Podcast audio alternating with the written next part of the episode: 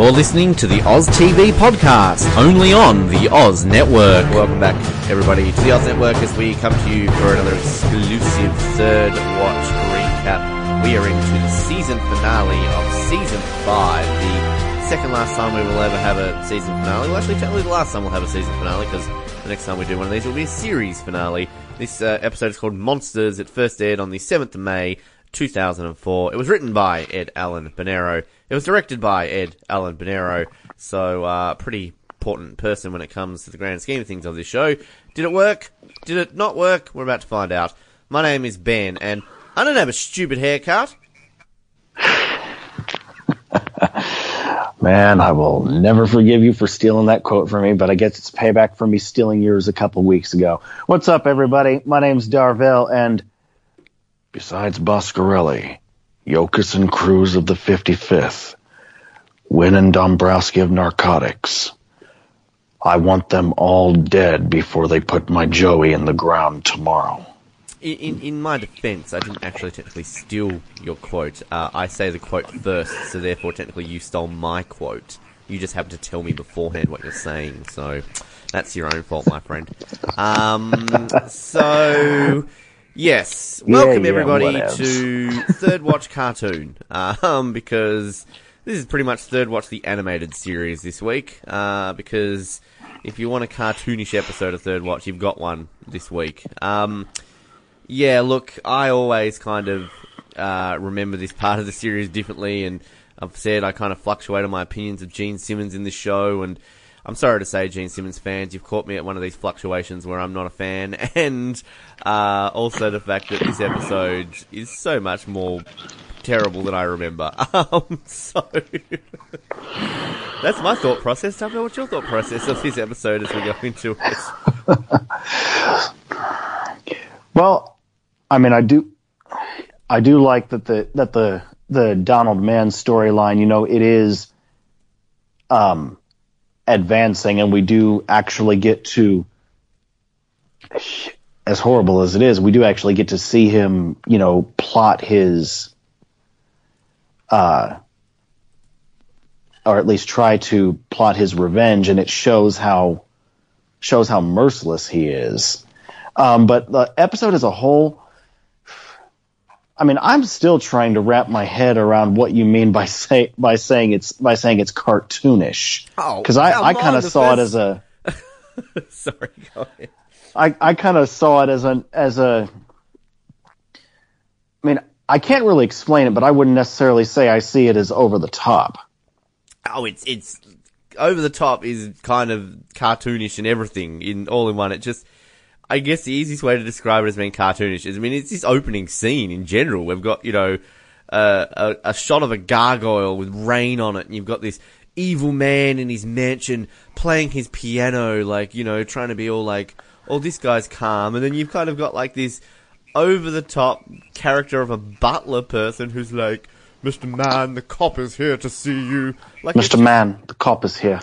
It just it just sounds like this is something that you're watching on a Saturday morning cartoon. Like this is a Batman animated series, and this is you know a villain who's kind of you know whatever however it'll go. But like this whole episode, like you say, over the top. Like absolutely right, and that's why I think it's kind of so cartoonish. Just like there's violence of, on this episode that nobody should be surviving, and they survive. Like we've talked a little bit about that throughout last you know season and a bit. That there's definitely some um, you know explosions and things which you're like, okay, no one's surviving that, but like there's definitely stuff in this one, and just the way it ends as well. Like, oh yeah. Um, I gotcha. You, got- you gotta you gotta find out some things here. I think. Um, so yeah, this opening scene we've got Donald Mann, yes, playing his piano, and you know, because Gene Simmons, I guess, probably had it written in his contract that at some point he's got to do something musical. As far as he's not playing like a Kiss song here, and he's in full makeup. Um, we hear that yeah, the words "a cop is here to see you." So like, oh, who's the evil cop? Like, and th- this is definitely one thing that I think kind of really slips through the cracks because it's laid out right in front of us here that the cop is here to see you. So therefore, you know, you've got to be like, oh, okay, shit, there's a dirty cop who's working with Donald Mann. Um, which I always feel like they gel over really quickly. Like, you're not really paying that much attention to it to be able to hear that. Um, and then later on, kind of the stuff with Yoshi, kind of that he goes disappearing, like it's kind of like, oh, plot twist. Um, we have Fred uh, in a diner with Yokas. It's all raining. We should mention this because it makes it more evil and sinister, and bad things going to happen when it rains. Um, and just this whole Fred sequence, it just kind of doesn't make sense. Like he's still complaining about the same things. He's taking the kids away, and Yeah. um, you know, Yokas is basically saying, you know, we can fix this, we can do this, and then we kind of finally get the line from Fred saying, like, I asked you to leave, um, and then you know, Yokas is like, I can't leave, and it's just, it's just all the same. Like, there's nothing new here, except for the fact that big, massive plot reveal that Fred has met someone. You son of a bitch! You Which- son of a bitch! Everything's alright. I mean- throws money on the table and storms off like douche nozzle Fred level ten thousand. Like seriously, what the hell? really? And I mean, come on, this is something you could have. This is something you. Honestly, I think it's something you would have seen coming a mile off, which we kind of established a few weeks ago when this whole um, douche nozzle Fred thing started. You know, you had said something like, "You think they were trying to write write him out of the series, and this was the only thing they could think of." So yeah, this kind of this big reveal. It's it's not so big, I don't think.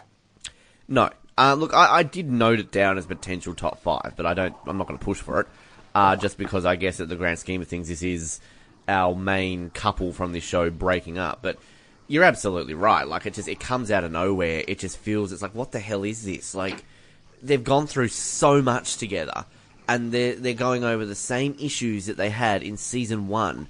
Fred supposedly found Jesus and calmed down significantly, and now all of a sudden, like the, the, this whole season they just kind of bipolared him so much. Like we had early hmm. on, obviously after Yokas was shot, kind of Fred so defensive and everything, and then we've got to remember it was it was Yokas's idea to get away. It wasn't like Fred was like, "Hey, let's get away and finally we can put this job behind." It's like maybe then like turn that around. Like when when they when she's away for like four or five episodes.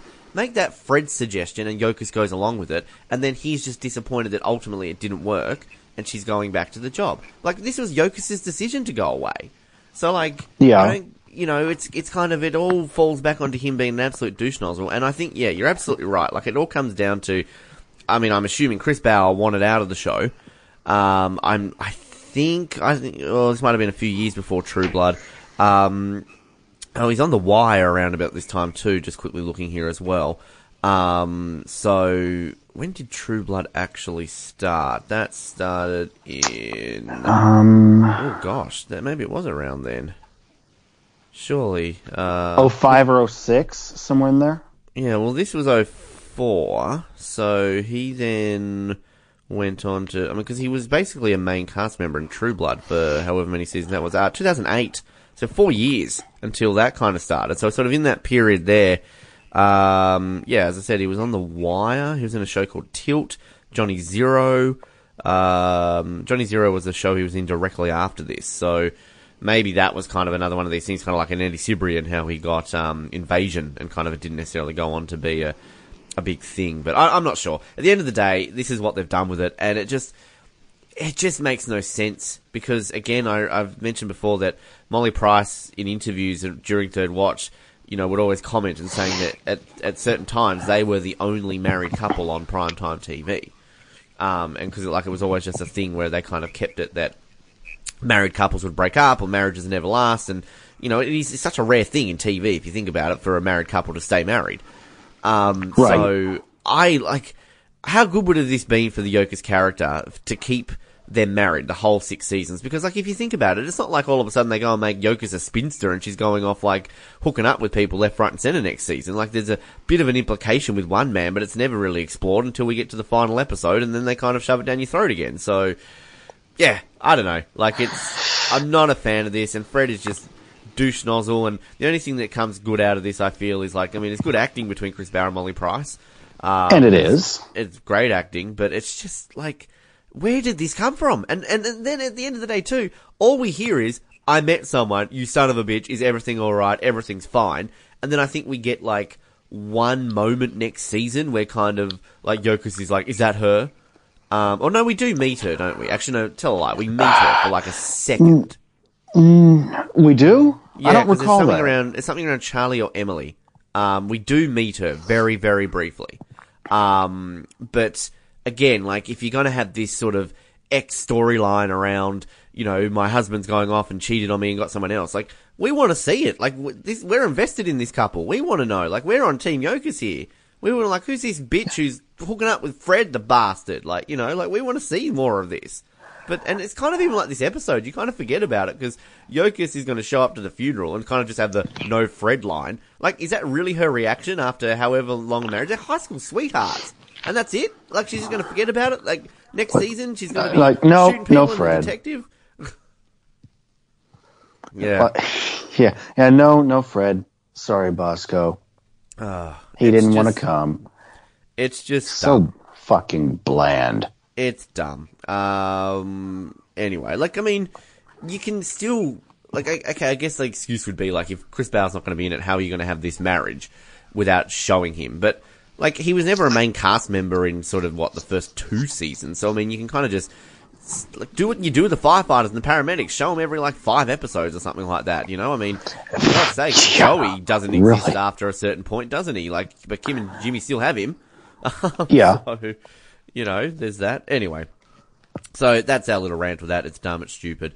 Um, the, I, I do like kind of the shot of when you've got Yokas looking out the window with the rain, and they kind of cut to Bosco, um, and sort of Bosco's talking with his mum, and sort of his mum's wanting to put the funeral back a day, and sort of you know there's not enough time to visit, all this sort of stuff, and then we've got Cruz showing up with what is it, sancocho or something like that. She says it's. I can't um, remember. sort of like a casserole stew thing that she's brought over. She's saying it's a tradition, it's a condolence. Um, and then sort of Bosco's just like, how did you get my address? And she sort of jokes and is like, I'm a cop. And she's like, well, Monroe gave it to me. Um, so she drops it off and Bosco's just like, bye, and then kind of walks inside and throws it out.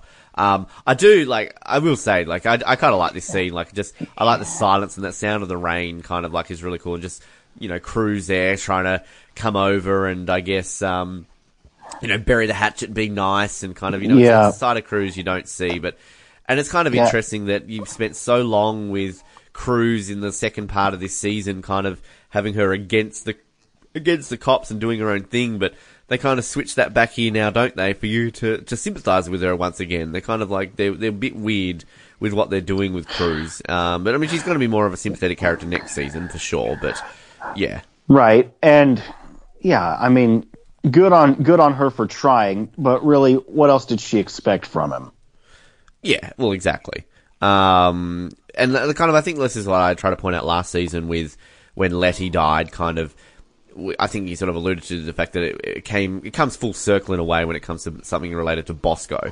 Um, so Did I say that? no, no, I think I think it was me. Sorry, I meant me. Um, Oh, okay. but yeah, so I mean, she's obviously not really playing that card, but I think kind of if you watch this show and you remember it, you kind of remember like, well, hey, Bosco, I guess was there for her. Well, I mean, that's when they started sleeping together, wasn't it? So maybe she's just feeling a bit randy or something like that, and she's like, hey, well, you know, my sister died and I got laid. So maybe his brother died, I'll get laid. I don't know.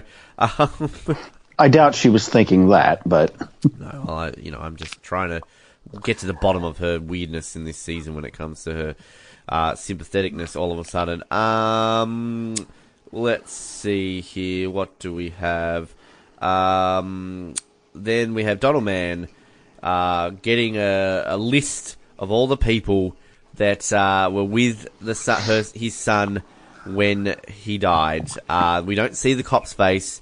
We see money being given to whoever this cop is, and this is when you had your opening line about you know they will all, they'll all be dead. Um, now, okay, this is again just like Saturday morning cartoon. Like I will make sure I have my revenge of all these people who will be dead because they were there when my son died. Like it's just again issue with this episode is that you just go from having like it, it seems to me in the last two weeks they've gone from having this show that we know and love, the style that we know and love, and kind of.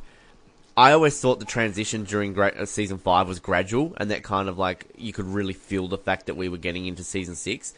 But th- I think the biggest surprise for me throughout this rewatch, and really analyzing it and really going through it and kind of coming here each week and talking about it, is that it's not a gradual one. It's kind of like season five is actually quite consistent on the grand scheme of things, and for the most part, still feels like we have in the la- the first four seasons. Uh, you know, that's first period. Yeah, It's yeah. it's really only been the last couple of weeks where it's kind of all of a sudden they've flicked a switch.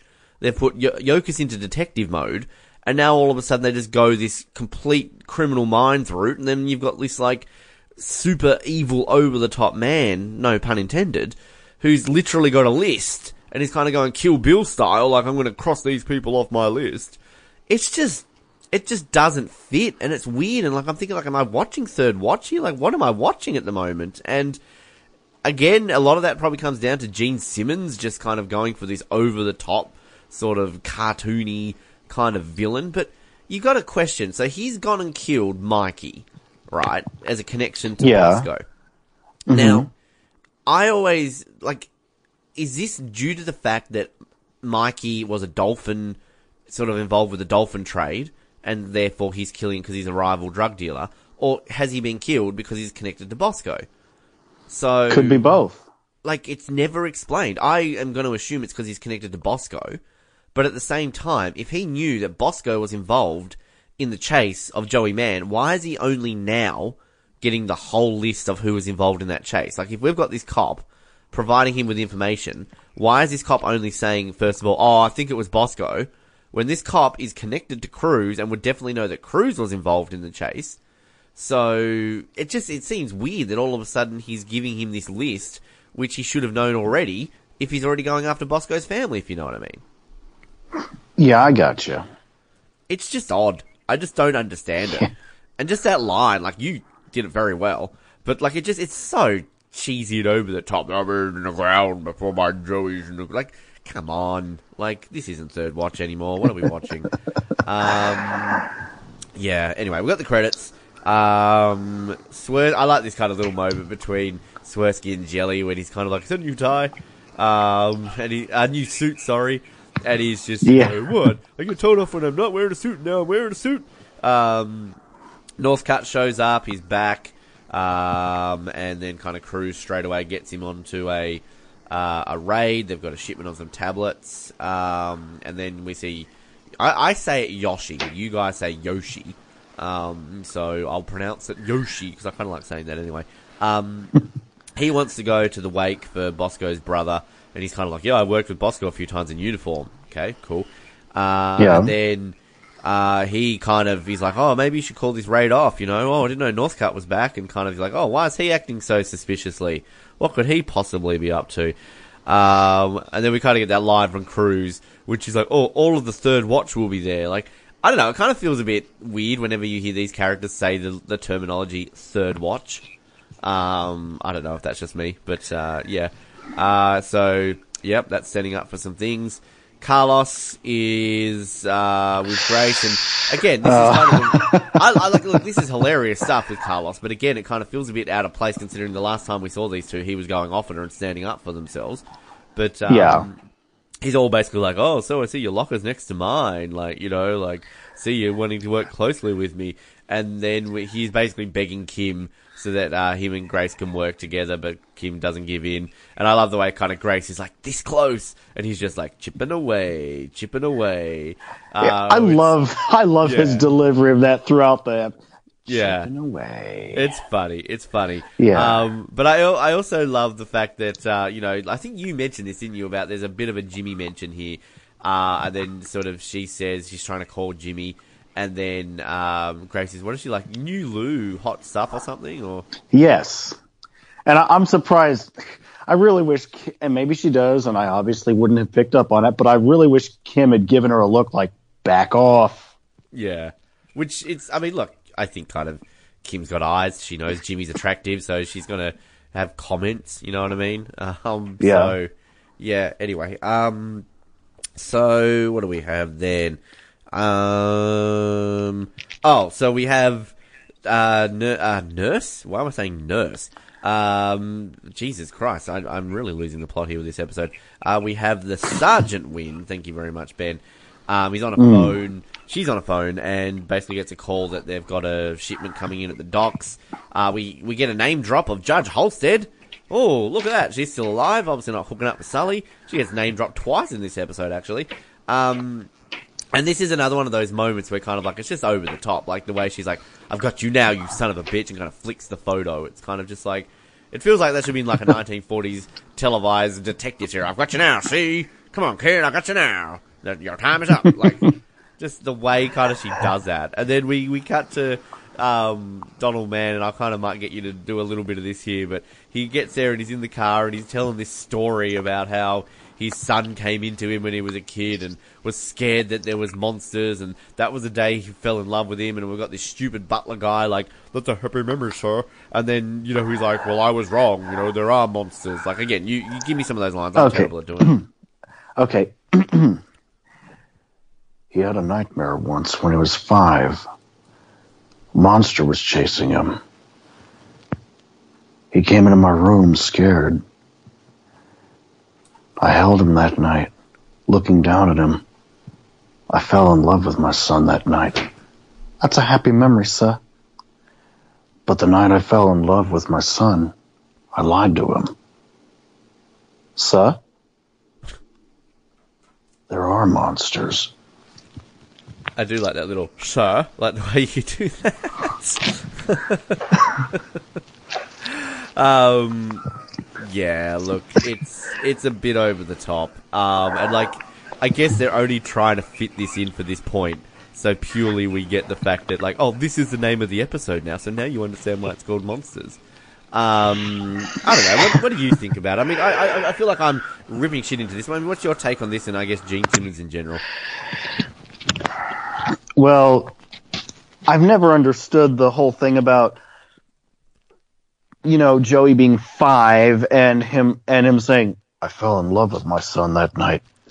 What you mean you weren't? You mean you didn't love him as your son for the first five years or however long of his life before well, that happened? evil, Dorvell. He's evil.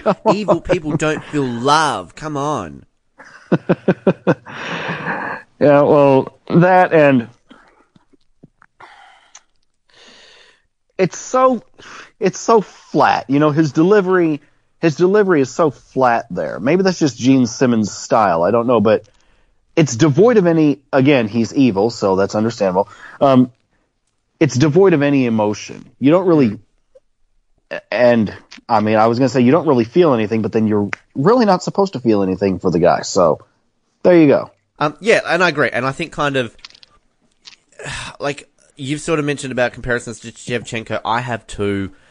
I think the problem that I have in terms of an overall comparison with the two is that I think they're trying to go for a similar thing. But the difference with Shevchenko's sort of calmness and delivery with it is that this he's still got charisma and personality about the way he does it. And I mean, I think that just comes down to Roy Scheider's acting ability, honestly. Um, because I think kind of when you're playing one of these calm, sort of mellow, evil people who, you know, are great types of evil people, they've still got to have a bit of charisma and a bit of personality Yeah. about them. Whereas, You know, yeah, go ahead. Sorry, go on. Uh, y- you know, I was asking you yesterday, who do you think could have played? Well, yeah, yesterday when we were recording, when we were recording yesterday, I was asking you, who do you think could have played Donald Mann? I just thought of somebody who would have been great Who? at playing me. this calm, evil character, but still has a lot of charisma and presence. Tobin Bell. Yeah, I could see it. Yep, yep, definitely. Uh, 100% I could see that. That's a very good one. And I was just actually thinking, um, sadly no longer with us, Alan Rickman, because, you know, Alan Rickman is amazing. And if you would know anything about Hans Gruber and Die Hard, like one of the greatest movie villains of all time, like how he kind of played that with a calmness and a charisma, but an evilness about it too. Um, but yeah, like, even if you're going for the the you have to get a singer involved. Like if you kind of if you limit this to well-known singers, and I'm just trying to think of a well-known singer who can act or who even sort of has tried acting. Um, gosh, yeah, that's that's a one a diverse one to sort of think of on the fly. David Bowie, David Bowie would have been good, uh, but I think he would have been way too big for third watch. Um, but I mean, God, David Bowie would have been incredible. now that I think of that.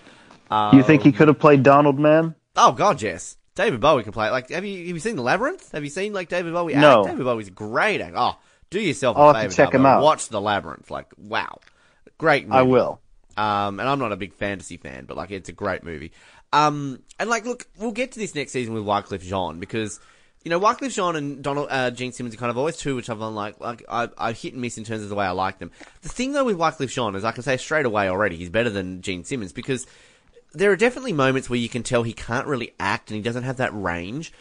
But like I think Wyclef Jean, if you compare him to Gene Simmons and then like Roy Scheider, kind of you lumping in the kind of the, the big bads that we get in terms of these villains like Wyclef Jean's almost got an innocence about him. Like he's kind of got a sweet childlike innocence about the way he goes about what he's doing because you kind of I feel you get sucked into his what he's trying to say and like how he's trying to clean up and how he's trying to be a nice guy and kind of fix things on the street where you obviously know he's a gangster and kind of like, you know, evil. So Yeah.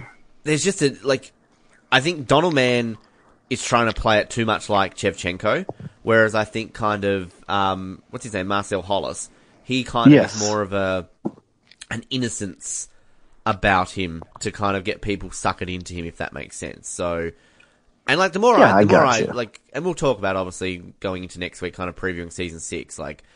As much as I rip shit into season six, honestly, every time I watch it, I kind of grow a slight weird appreciation for what they're trying to do. Is something just taking it out of context from the previous five seasons and just enjoying it for what it is. And there is definitely some stuff around the Wyclef Jean character that I actually don't mind. Um, because by by then, like you know, the show's nearly over, and you're kind of like, okay, we're well beyond what we used to have, so I'm enjoying it for what it is. Still got so many problems, but anyway, that, that's next season. But yeah, like I don't mind some of the Marcel Hollis stuff because I think we get some great Cruz stuff around the the Wyclef Jean stuff. So anyway, Yeah, that's we do. Season. Donald Mann, ugh. Luckily, he's only in for three episodes, but yeah, apparently falls in love with his son after uh, what is it, five years, six years, um, Five.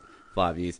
Uh, so Bosco shows up to the funeral. Um, so they're looking at the coffin, kind of a nice little moment between him and his mum. And I think like the thing that gets lost in this episode being, you know, so cartoonish is we do actually get some great stuff between Jason Wiles and Patty D. Like I kind of think that this is some really nice emotional stuff. You kind of got that organ playing and kind of just mm-hmm. Bosco and they're sort of saying like I should have gotten a more expensive casket and they just want a few more minutes and just this scene where they're just kind of sitting there in silence and some of the acting here from Jason Wiles, like the, the scene which we're going to get with his father soon and kind of just the crying and everything that he's having, like so good, so good.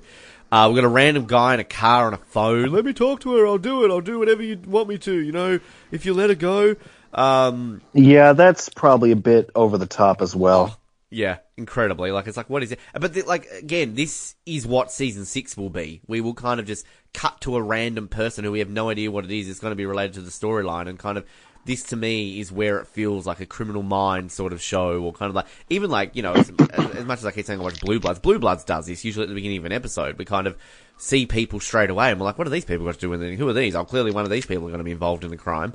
Um, so yeah, that's kind of how how it works. Um, Sully. Oh, oh, we should mention this guy on the phone. He kind of says, "I don't trust what man has to say." So clearly, okay, there's a connection here to Donald Mann. Um, Sully, Davis, Monroe, and Yokas all show up. This is a bit where no Fred, no Fred. Um, we then see this guy who was just on the phone going off. He's parked opposite the funeral home. Dun, dun, dun, plot twist. What's going to happen? Um, we have Kim and Grace in the ambulance, just having a bit of a conversation. Kind of Kim, uh, Grace is bored. Kim's like, "You want me to run somebody down?" And they talk about having kids. um, you know, Grace is like talking about getting a stick out of her ass, and then kind of Kim's just like, "I should have worked with Carlos today." Um, and then we have a Carlos and Holly scene. Probably the most prominent Carlos. Like, you can also tell in terms of the season sixness that really since Grace shows up, like, and I reckon this is the plan, like, let's get Grace showing up into this. You believe Carlos and Grace are going to get together, but ultimately it's going to be Carlos and Holly. Spoiler alert. Um, Yeah. So, because they're kind of really showing this, but I do love like this speech that Holly gives about like you know maybe it's because you you never look above her chest and uh, below, uh, below her ass, and you got a stupid haircut, and the way you lick your lips, and the way you do this, and your head do that, and then just through all of this, the only thing that Carlos says is, "I don't have a stupid haircut." I mean, is that the only thing he could think of? To, if, is that the only thing he could think of to come back with, Oh, it's so or good. was it, like, or was it because she he knew deep down that that she was right about everything else? I think that's exactly it. But like the thing I will say again, moving into season six, is that like I've, I've constantly said the paramedics are just purely there for comedic value now. But it's not to say it's not great stuff. Like this is, I love this. Like and I'm so glad that they still managed to keep some paramedic stuff in this episode because like it's, there's nothing really warranted on this storyline except for the Kim stuff we'll get at the end. But Yeah. like it's just and like the more and more I think about what we get with Holly and Carlos next season, just this whole setup, it's actually hilarious. And as meh as Grace is, Grace actually too does have some funny stuff to move forward with as well. So, um, yeah, it just makes me smile. Like it's weird for me to think that I'm smiling going into season six, but Carlos and Holly stuff is fantastic, and it's stupid to say the chemistry they have. I mean, if people didn't know, these two are married in real life. This is Yvonne Jung, clearly, who's been on our show. Listened to the interview; it was a great chat, as has Anthony Ruivivar, sort of. He was on a previous show, but we replayed that interview. Um, and like you would you would expect them to have chemistry because they're married. So, but it, Yeah. just, it just shows so well. Like, oh. Just, it's great. I just, I just fucking love that line. I don't have a stupid haircut. yeah, you know, I kind of wonder: are there conversations actually like that? yeah, yeah. Oh, it's so good. Um, we got this is a scene I was just talking about a second ago, like at the funeral, sort of a great moment where like Bosco sort of with his mum and his dad is like he's going to take the sister back to the hotel, and um, kind of like you know Bosco's basically you know talking about you know how you try to get the reward and kind of um, you know his dad's just kind of like not here, and just there's just like when he kind of turns to Rose and is like, "Is there anything that you need?" and she's just like, "I want him back. I want him back, Anthony." And they cry. Like, there's just this look that um, Jason Wiles does. It's just it's heartbreaking. Like, it's just so heartbreaking to kind of see this look on his face. And again, it's lost in this over the topness of this episode, just how good that is. And even this bit here with Patty D, the way she's just like, you know, I want him back, Anthony. I want him back. Like, it's just so it's heartbreaking. And kind of this is for a character that what we knew for three episodes, was it? Two episodes? Or four or five if you count season three, I guess. How many episodes? is Yeah. in? Yeah, um, I think he was in like maybe five episodes at the most. And I do have to give, much as I cannot stand the character of Anthony Boscorelli, you know, he was, he, oh wait, no, that wasn't, no, the, the whole thing about, is it true he tried to get the reward? That was date, that was Davis who started to ask that and Monroe was Oh, yeah, the one who sorry, said not right. here. Yeah, no, you are right. Sorry, but um, he, well, you know what I'm saying. Like Bosco does say something to sort of like go off at him or something like that. But um, Yeah. yeah, like sorry, I'm just reading through my notes. I've got them in the round, around the wrong place. But yeah, you're right. Like there is um something around that. But um, yeah, like I'm with you. Like you, there's nothing redeeming about Anthony Boscorelli. We don't like him. Um, but the one thing though that they clearly go out of their way here to do is, I guess, just because I mean we don't see him again after this. Um, No. Even yeah, when what's going to happen with Bosco next season, which is a bit weird. Well, not really, because I guess they didn't have a good relationship. Um, but I guess kind of this is a way of saying like, well, we we're going to write him out. We don't really need him in the funeral home. I mean, they could have killed him off. Um, but I mean, I guess that's probably a bit mean. He's just lost his brother, so then he has to deal with the death of his dad. So that's a whole other kettle of fish. Um, so kind of yeah, this is just the way they're like, okay, we're going to get him out of this funeral home with what's about to happen, so he doesn't get involved in it too. So, um, Auntie, what is it? What's it? Auntie Faye? Is that who aunt, the auntie is or something like that? Or I Yeah. think so. I don't remember.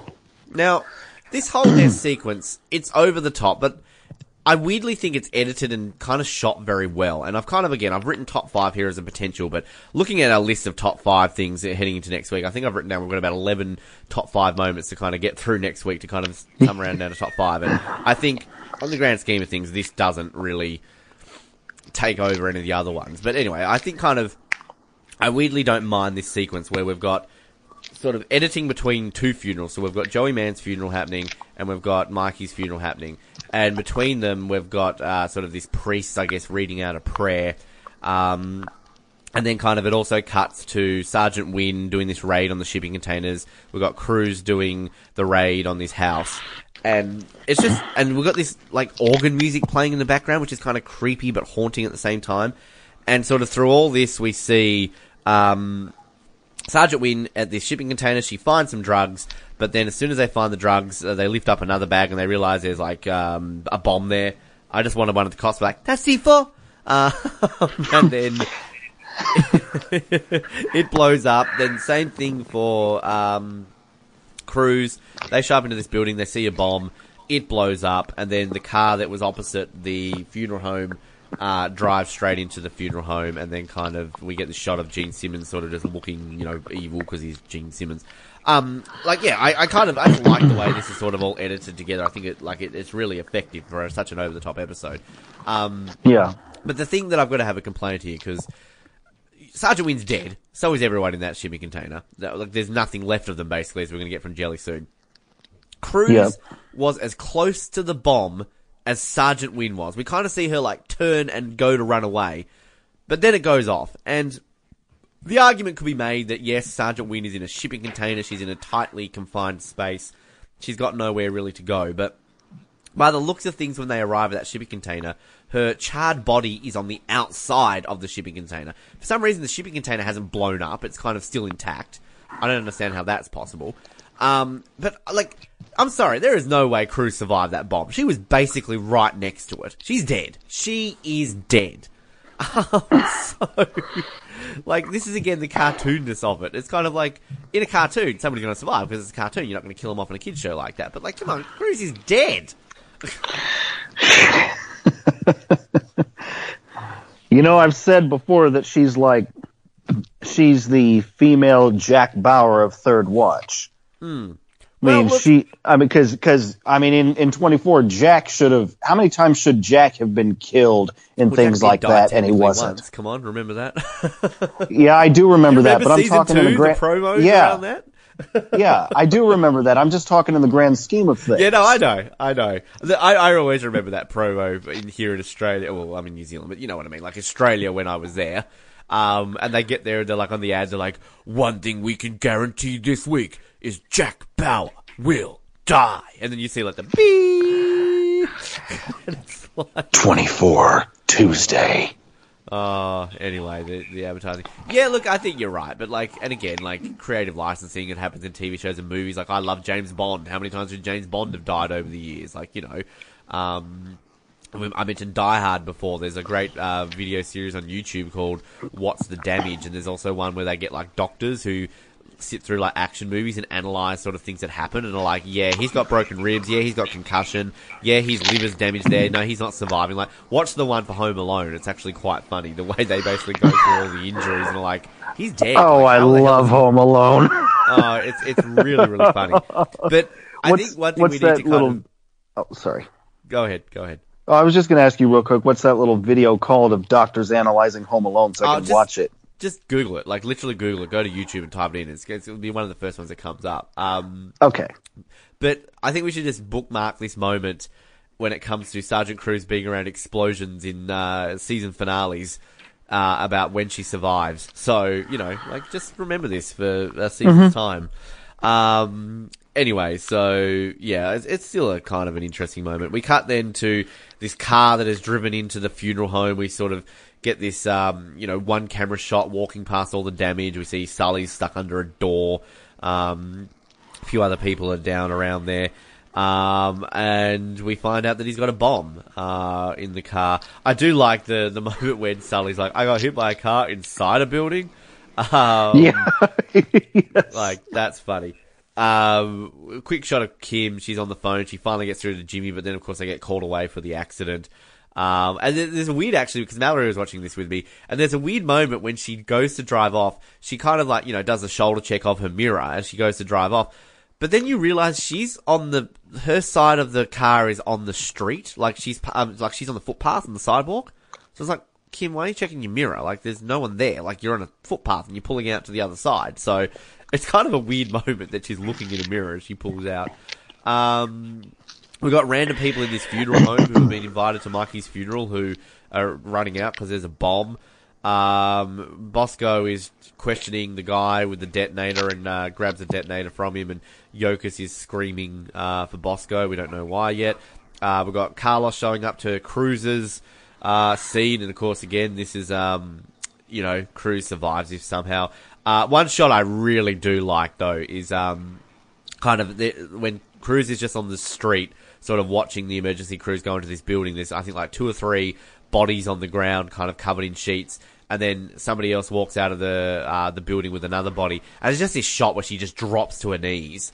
And kind of uh, Tia Texada has got this look on her face, just this helpless look, like what the hell just happened. Um, I just, I just love that moment where she drops to her knees. I think it's great. I don't know if that's scripted or Tia Texada has just gone ahead and said like, "Hey, I'm going to drop to my knees to add, you know, more emotional effect," but it works. Whatever, whatever it was, it works. Um, we're back at the funeral home. Uh, we find out that Bosco's mum is stuck under the wheel. Uh, her arm is pinned under the wheel.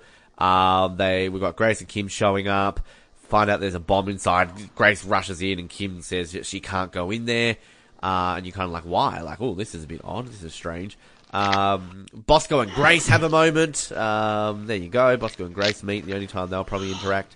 Um, Yeah. And then kind of Bosco is saying to Grace, like, there's a bomb in here. Shouldn't you be outside? And Grace, the adrenaline run junkie, doesn't care. Um, and then essentially she's got to, I guess, do a, what a Loren, Lo, uh, whatever it is. Put something in his Lar- throat. laryng- laryngoscope. Yeah, gets that and basically gets to cut his open his throat and do this. Um, not something that she should be doing, but uh, she does it anyway. Uh, Walsh shows up with the fire crew. Uh, they get her out of the car. Whatever uh, Grace has done here, it's worked. Bosco's mum's breathing again. Um, Tracheotomy. Trichiotomy. Thank you very much. Doug. Yeah, a tracheotomy. Yeah. Trichiotomy. Yeah, yeah, yeah, This is one of those moments you're going to surprise me and say you're actually a doctor. you just listen better than I do. um, so we then have uh, Jelly out at the shipping containers. Um, basically saying we've got three dead here. Sergeant Wynn is one. There ain't a piece of them left except for this piece of paper with a Judge Holstead warrant. Again, another Judge Holstead uh, mentioned there. Like, how does he know that that's Sergeant Wynn then if there's nothing left of him except for a warrant? Like, they could have run away and this could have been three dock workers for all he knows. Who knows? Yeah, it's kind of weird. But then he kind of he gets Coco on his suit. I just bought this new suit. Um, kind of a walking, talking cliche Jelly Grimaldi, but I, he has his, I love him still. He's great. Um, Sully being brought into the the hospital and kind of asking is he still pretty, but we've got this random nurse again, the one from the other week who was like, "Not you too, Monroe," and now here she's again going, "Oh, Sully." Like, who is this nurse? I've never seen her before. Two, like two weeks in the last like four or five episodes. She's just there to purely spurt out a one-liner like, not you too, Monroe, and oh, Sully. Like, who is she? Um, it's weird.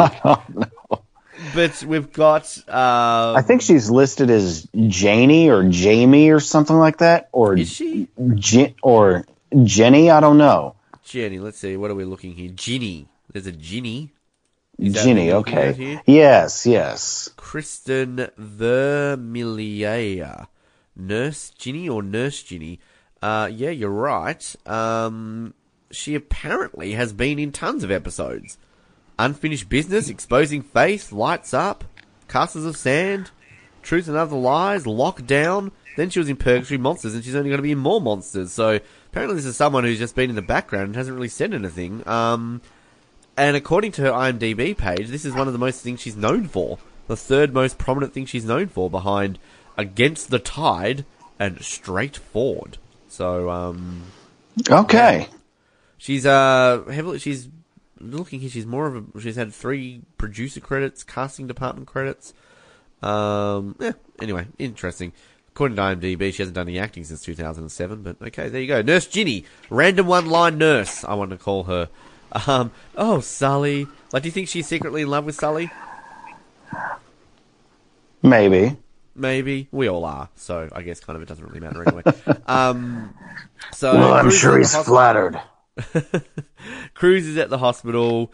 Um, she then kind of sees Bosco there, and they're like working out that a lot of this is a coincidence. Um, and kind of well, isn't a coincidence, and it's all connected. Uh, Bosco goes after the guy with the detonator. Uh, we'll find out that a drug dealer has his wife, um, Donald Mann. Uh, it's all connected. So clearly he was only doing this because, you know, his, um, family's been held hostage. Um, Grace then going off at Kim. This is not a not a good moment here for Grace. Here, she kind of has a bit of a run in here of some bad luck. So, um, yeah, Grace going off at Kim. Kim saying that I'm not afraid. Um, you know, and she kind of drops a line. She was like, she says like, if it was just me, I would have done it. And kind of Grace is like, what? And uh, you know, Carlos is like, I've, in all the years I've known Kim, I've never known her to be afraid. She's like, I'm not afraid. Um, and then basically she comes out and says, I'm pregnant. Plot twist. Um, And that's why she was trying to get a hold of Jimmy. Yeah, exactly. Um, can we just going to say this down? This is the penultimate Kim episode. Um, Yeah, we can I- say I- that. Yeah, I always thought that this, like, I always seem to remember that the end of season five is the last episode, but it's not. She kind of is in the first episode of season six. So, um, there's a great moment in the first episode of season six, which I will fight for our top five next season, even though it's in the very first episode. Um, but yeah, like Kim is pregnant, and Grace is like, you know, should have, she could have said something. um, and then Well, you next- wouldn't stop talking long enough so that she could. Next moment, Dr. Fields bursts in and then starts going off at Grace and, uh, you know, what did you do this for? You had no permission. I'm going to make sure you never work on the street again. Um, you know, you know, the really Yeah, weird thing is, I always feel that there's some chemistry between Dr. Fields and Grace. I always would like to see those two hook up. That's just, I don't know if that's just me, but I've always thought that's a thing. Yeah, and I'll say here that, you know, he kind of reminds me of, uh, first episode Doctor Morales in a Yeah. way that you know he's going off with the he's going off with the paramedics. You know, you should. Um, well, oh, Doctor Fields is going off at Grace like you shouldn't have done this, you shouldn't have done that. Yeah, you you don't have permission to do this. Maybe not, but uh, last I checked, in order for you, to, ju- just like what Doc said to Morales, you know, last I checked, in order for you to be able to treat somebody, the paramedics first have to get them to you alive. So It's one of those grey areas, air- isn't it, though? Yeah, sorry. it's a, it's a doctor. It's and no offense, no offense to doctors out there. God bless them for what they do, but it's this particular doctor. It's him being an arrogant prick, and it is. I think it's yeah, I definitely see your point. My I think it's it is still a grey area though, because like technically, if a paramedic does something like that, they do need permission because it's sort of a semi-surgical procedure. So you can understand. And like again, your great country, Dorvell. Like, there's a lot around legalities and suing and all that sort of stuff. So you can sort of That there is. understand it, but there's but the, then also, like you've got to see the paramedic side. It's kind of they're in they're in an emergency situation. They're in a bomb. They've got to get away from it. There's always, you know, is there always time to get that clearance? You know, so they kind of just got to make a split decision to save the patient's life. And yeah, like it's definitely a grey area there. Um, but I think the difference, the ultimate difference between, like, I, I agree with you. I think it's very similar to what we have with Morales. I think ultimately the differences are though is that we had no idea who Morales was, and so our first introduction and kind of like the way Bosco or whatever it was like, bitch, like straight away we're like, yeah, Yes, this woman? that was Bosco. Whereas we sort of know Doctor Fields, and we don't really know Grace, and all we've had of Grace in like two episodes is that she is a bitch. So it's kind of, I think, more so here, you're on Dr. Fields' side, because also ultimately, this is kind of not a good moment for Grace. She's being yelled at by Kim, and now she's being yelled at by Dr. Fields. So Yeah, that's uh, true. Yeah, so that's what it is. But then here comes Carlos. You know, sweeps up next to her. For what it's worth, record. I agree with you. And just the look, like For the record, I agree with you.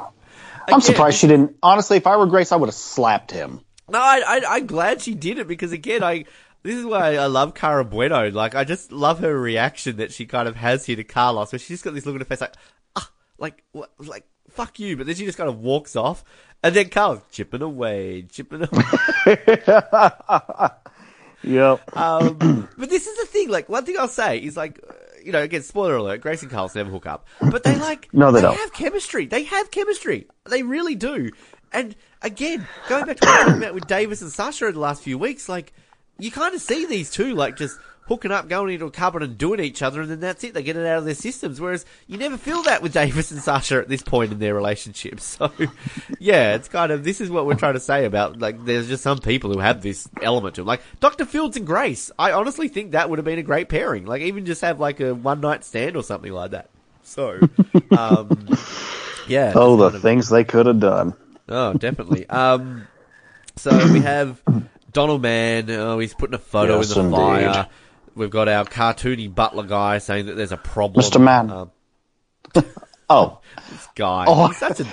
Who is this guy? Is he is he Oh. Orland? He's, I think this character's name is Orland, isn't it? According to IMDb, I don't recall. uh, or is that no? Orland's the guy in the car. Uh, But I was gonna do that. I was gonna do that whole. I was going to do that whole scene and impressions of them, but I wasn't sure if you. I wasn't sure if you would have No, been like, I- I- like, hey, hold on. Uh, they take like 20 minutes to do because he talks so slow. That's the thing. Um, yeah, so he just basically says that not all of them died. The other cops died. Crew survived. Uh, but our agent, the bomb didn't go off. And kind of Donald Mann, like, you know, the police now have a witness. Uh, and then it's like, where are they now? They're at the Mercy Hospital. Um, so, So Uh. you know some shit's about to happen. and then we get our final scene. And, uh, can we just go over what we've had as cliffhangers on third watch season finale? Season one, Yes. Jimmy got Jimmy got shot. Kind of a cliffhanger, not not really a cliffhanger as such. Um, Season two, uh, there was no cliffhanger. Uh, No. Sort of had cancer. That's kind of a cliffhanger. Well, we didn't know. Like she had tests done, so yeah. But again, season one, season two didn't really have cliffhangers. Uh, season three, we had the blackout. Kind of ended on a pretty, you know, decent sort of cliffhanger. It was, it was enough to, I think, get you back, but not enough to like, oh my god, what are they doing? Season four, best cliffhanger. We had the shootout between all the cops, uh, and kind of like who shot who, who did this, who did that. Again, season four, over the top, bit cartoonish, but it still worked. They can do it. Like it's, you know, again, we've gone over the fact that cops shooting each other, is this really a thing the way it all played out? But it doesn't matter because it worked. It was tense. Yeah. We were drawn in. We had a great season four finale with the deaths of Taylor and Johnson as well. So like we had kind of all that sort of stuff. Season five, we have all of our favourite police officers in a waiting room working out the fact that uh, they've all been targeted, that this is war. Uh, we don't know where Yoshi is. Who the hell, who the hell cares about Yoshi? Um, and you know, Cruz, you know, we're going to find them. We're going to be smart about this. No one goes to the war with the New York City Police Department. Then through the windows, we see these masked balaclavaed men with guns, shadows of them walking up. We get Davis going, uh, guys. Then they turn to the window. They start firing. We get this weird fading light of white, and then our screen ends on white, saying executive producers, and kind of that's it. That's our cliffhanger. Like, I see what they're trying to do. But again, in such an over the top episode already, we are led to believe that we have masked people like this coming into a hospital who somehow straight away know that all of our cops are in this room. Like, how do they know they're all in this room? And they're going to be firing Uzis to the extent that they do. And, oh, don't even get me started on the opening, what, like 10 minutes of the first episode next season. Like, it just, it kind of continues on this rubbishness of it. Um, not a fan. Not a fan of this. I think you kind of alluded to though, Dorvell, that you don't mind this because I think last season you might have said something about that you like this cliffhanger. Correct me if I'm wrong there, but what are, what are your thoughts? Well, well, what I said was, um, it was actually, in addition to the scene of Alex of Alex Taylor dying in that explosion, the scene of this entire this entire uh, gun battle that o- over over the beginning of season over the beginning of the season six premiere. Those two scenes were those two scenes were what made me want to watch this show. right, okay. So, so I mean, sure. I mean, maybe it was over the top, maybe not. I don't know. We'll. I mean, I'll rewatch it when we get to that, and we'll, and I'll, and we'll share our thoughts and everything. But, I mean,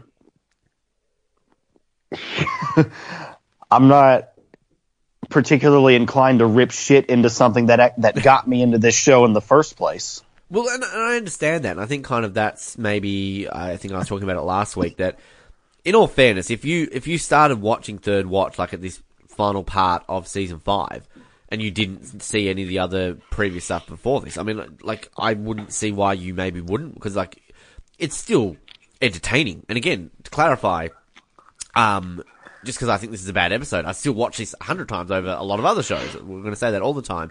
But, and like, cause Mallory's kind of really been watching this and kind of she, um, you know, each episode she was kind of like, I want to watch another one, I watched another one. And then kind of with this one, she was like, oh man, we're going to wait a whole season to see what happens. Like, it's kind of like, it's interesting to see that perspective of somebody who's not seen what's come before it, if you know what I mean. And it's Yeah. kind of like, it's like if you, if you started watching The Simpsons today, you, there's no reason why you might not like it, but then you, you, you just, I guess you don't understand how good it was, like, back in the day and how today is actually terrible. Like, it's only kind of, if you've been watching from the beginning, how you can kind of, I think, see how it's developed and changed.